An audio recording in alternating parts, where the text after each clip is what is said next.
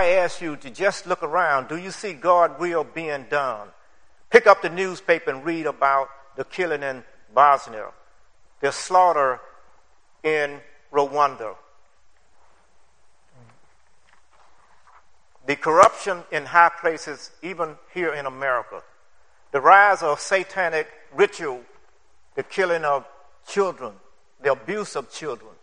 It looks like someone else's will is being done and not God will being done here on earth. Even though Jesus himself instructed us to use these words, there are at least a few reasons that I would like to give to you that makes it difficult, difficult for us to pray such a prayer. And reason number one is it is hard to pray, Your will be done, because it means giving up control of your own life. It means giving up control of your own life. So God has a will for your life, and also you have a will for your life. So when you pray, Thy will be done, what you are asking is that His will take precedent over yours. That's what you asking. That God override your will, that His will may be done in your life. Now, 1 Thessalonians 5.23, you don't have these verses, but, you know, don't, don't worry about it. It says this, And the very God of peace sanctify you wholly. And I pray, God, your whole spirit, soul, and body be preserved blameless unto the coming of our Lord Jesus Christ. And what I want you to see in there, it says your whole spirit, soul, and body. So you can kind of see in that instance that we, how God created us, we have a makeup of spirit, soul, and body. Now, this is a very, very poor illustration, example of the Trinity, but you can see within us that we are Trinitarian. And, and please, I say that very, very lightly, but I'm trying to utilize something in regards to, to, to show us that our, our spirit, our soul, and body is tripod, but the thing is, our body are not redeemed. As an unsaved person, our spirit are dead and disconnected. But once we become into a saving knowledge of Jesus Christ, then our spirits become alive to the things of God. So our spirit is only alive in that capacity. So the Bible tells us to renew our minds. So the point I'm going at is our soul. Our soul consists of our mind or our intellect, you know, our emotion and our will. Those are the three things that reside within our soul. And those are the three things that has to line up correctly in order for God's will to be done in your life. You know, here's a good example here. Here's uh here's okay, here's here's three sheets of paper. And, and you can say in regards to one sheet represents our intellect, one sheet represents our emotion, and one sheet represents our will. So, in order for God's will to be done in your life, based on that prayer, all three of them has to line up. So basically, I have three sheets of paper, but you only see what? You see? And I think what happened many times is this is what happened, I think, many times in the Christian life is we are able to line up our intellect, we're able to line up our emotion, but then the will is what we struggle with in regards to turning everything over to the Lord. And I find out that to be the case for myself over the years. It's really difficult for me to give up my will for the will of God. But it has to happen. Ha- They have to line up.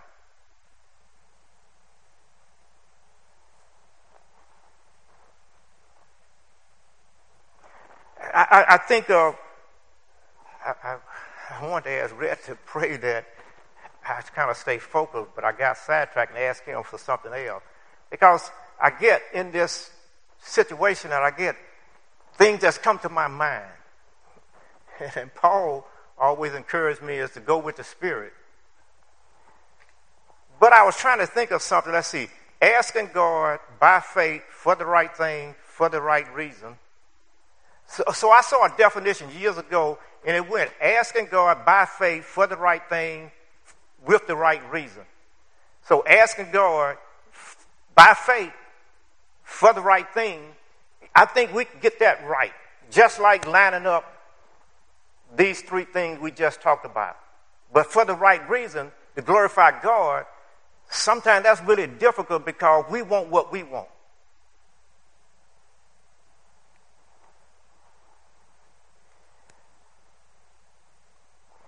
So, as I was saying, we are made up of spirit, soul, and body. The will of man resides in his soul, which I was just trying to get us to see. And the soul consists of emotion, intellect, and will. And you see, this reason touch our will in regards to giving up our will, giving up control of our will. So only one will can be done at a time. Either God called the shots or you call the shots. Either he is in control or you are in control. It's not easy to pray like that because it means giving up control of your own life. But when you really think about it, and, and we talk about this a lot, you are not really in control anyway because we are functioning under the sovereignty of God. So basically, and apologize for saying this, we basically are just playing in God's hand. That's all we're really doing. So if we really realize that, we ought to just, you, you know, it's just like a police coming into a place where some robbers at, and he said, "Take them up," and, and the, you raise your hand and you say, "I surrender." And basically, that's what we really should do with God: is go ahead and say, "Lord, I, I surrender. I, I just surrender." then it'll be a lot easy. And I say that kind of laughing because it's really funny because, Mike, I'm really talking about me, believe it or not. And that's why I kind of say this. It's a very hard prayer to pray. And think about this morning the example that I gave in regards to dealing with my son. You know? So it kind of comes back to a lot of things that has gone on into my life where you know, we want our kids to be robbed of their youth to gain wisdom, but I really find out that as I have gotten older and I look back, I have gotten wisdom, but I really need it way back here. so I'm really trying to drive that into my kids' head early in life. So I find myself many times robbing them of their youth to really grow them up so fast that they don't go through what I went through. But anyway, that's uh, one reason why it's so hard to pray that prayer because we're giving up control of our own individual will. Because you think about it, there's an exchange that takes place. You know, when we come into a saving relationship with Jesus Christ, God imputes everything out of Jesus' life into my life. And he takes everything that is in my life out of it and makes my life a perfect life, and he takes that. So you see the exchange that's taking place. So now, by virtue of him giving me that, his imputing everything from Jesus Christ to me, now I am receiving Christ's will.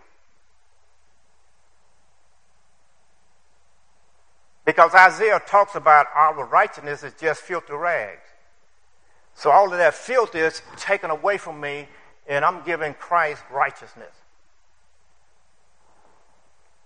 So here's another reason, and I'm just throwing out a few of them, and you can probably come up with more.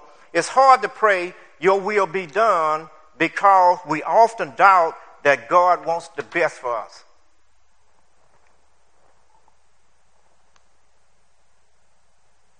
Look at the cross. That's the thing that really convinced me more than anything that God desired the best for me. You know, once again, it took me a while to realize that. But I know without a doubt that God desires the best for me. And I really want what God wants for my life. I don't want what I want. And when I say that, I'm not just saying that, I'm saying that with a very sincere heart.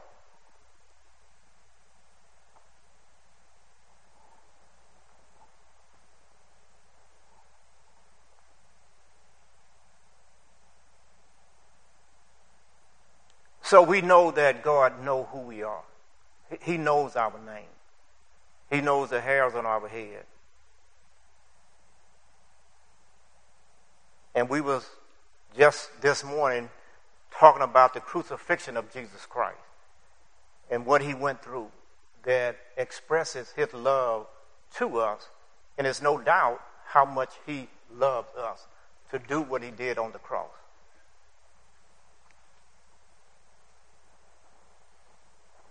And here's another reason that it's hard to pray, Your will be done, because God will sometimes involve suffering and pain.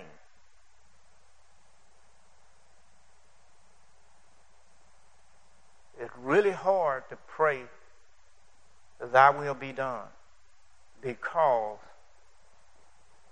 sometimes God will involve suffering and pain. And we have many, many examples in the Bible of people whose lives involved suffering and pain who prayed that hard prayer.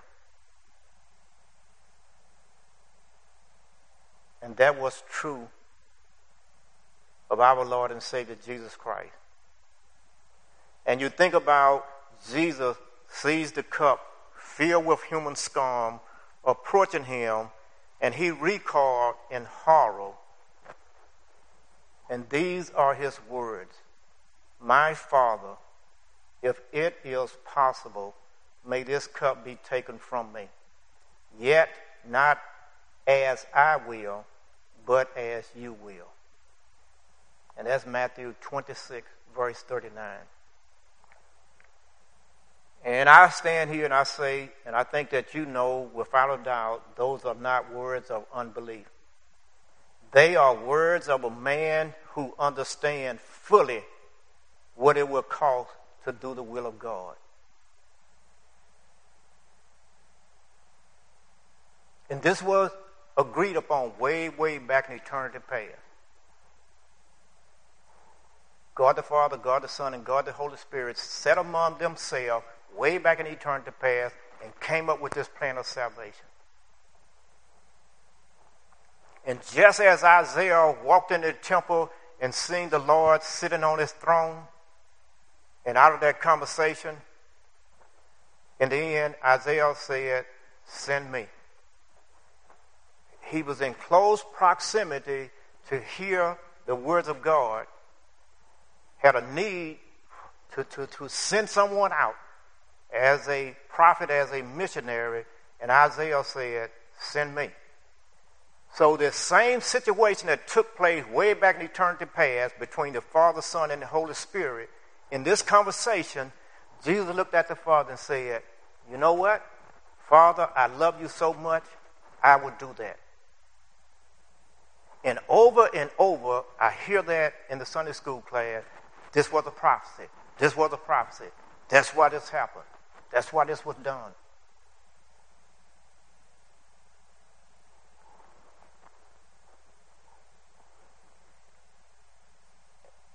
And someone may ask themselves, was it wrong for Jesus to pray this way? Jesus was totally committed to doing the will of God. He was willing to pay the price. But in the horror of sin, the cup of suffering draw near, he asked that it might be removed from him. And he was only asking, is there another way that this can be done?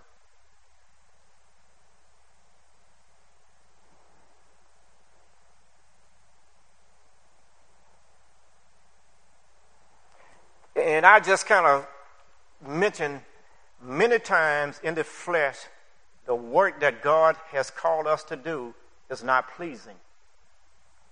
The work that He called Jesus Christ to do, we look at it and perhaps say it was not pleasing. But in the end, what did God say? It pleased Him to do what He did to His Son. He said it pleased Him, but yet it hurted Him but he knew he was doing it for the reason out of love for his father and for us. So many times in the flesh, the work of God that God called us to do is not pleasing, but we must learn a lesson from Jesus here. We must learn to say with Jesus, I may not like the work, but I will submit to your will, O Lord. Our flesh many times is weak, but we must allow the Spirit to rule over the flesh.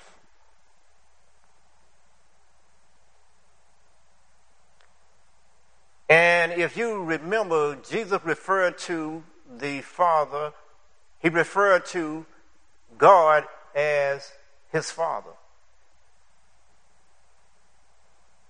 In over in Mark 14 36, it says, Abba, Father, all things are possible unto thee. Take away this cup from me.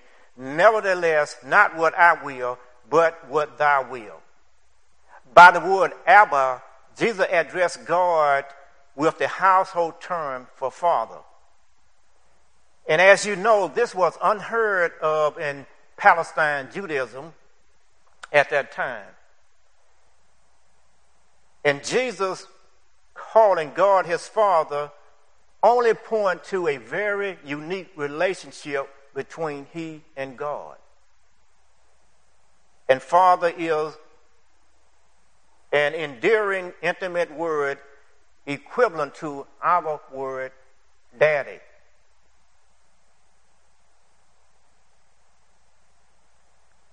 All things are possible to God if the cup were to pass, all of humanity would be lost today. If Jesus Christ is to be our Lord, capital L, small O R D, which represents Adonai, the sovereign one, we must get to the point that we can say, Not my will, but thine be done. In Jesus, the will of the flesh submitted to the will of the Spirit. And the cup.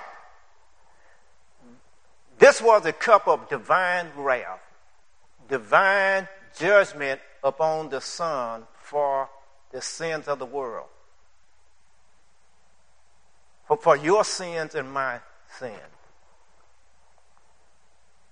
And I'm going to tell you something that really the best way to look at the Bible. I was in a meeting a few weeks ago, and Dennis said something. And uh, I'm trying to figure out what led Dennis to say what he said.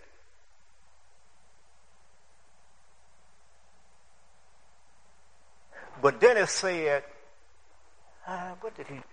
But anyway, his final result was this I'm the chief of sinner. But that's what Dennis said. And as I was driving home, I got to thinking about what Dennis said. And I said, Lord, you know, Dennis got something right.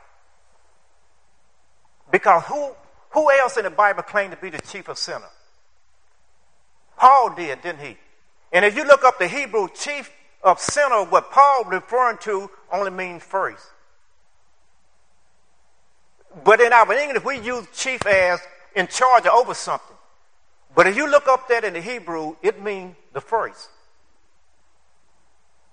So I got to thinking, and I said to myself, I said, well, Lord, Dennis is not the chief of sinner. I'm the chief of sinner.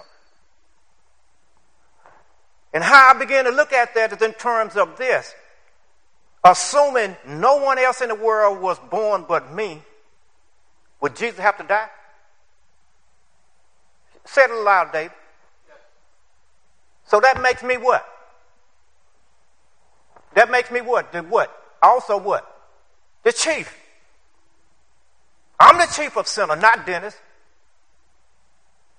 So somebody else in this church should be fighting Dennis and me for the title and say what? Morrison, Dennis is not the chief of sinner. I'm the chief of sinner. And I'm going to tell you, if we begin to look at the Bible as though it was just written to us individually, it would change our whole purview of how we worship God.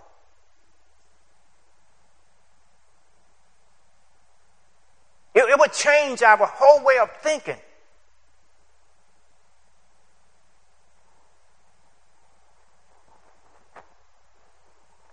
So, getting back to, I get sidetracked sometimes.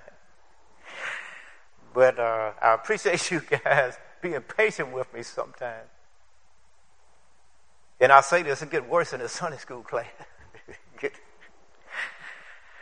I think that's one reason why they're choosing me to preach sometimes because they get tired of me listening to me in the Sunday school class because I show up some days and that's what I want to do is, is to preach to them and I realize that I'm really just teaching and just guiding and directing the study.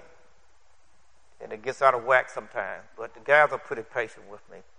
But anyway, I'm going to close up with this in regard to that cup. This cup, as I made reference early, was God's divine judgment on his son, uh, Jesus Christ. And Christ was to endure the fury of God over sin, Satan, the power of death, and the guilt of iniquity.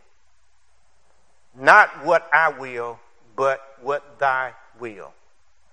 This revealed Jesus' total resolution and resignation to do the will of God. He came into the world to do God's will, and that remains his commitment while he was on earth. And as I said, this is a very, very hard prayer to pray. Not what I will, but what thy will. It was hard for Jesus and it is hard for us to pray, but we must pray.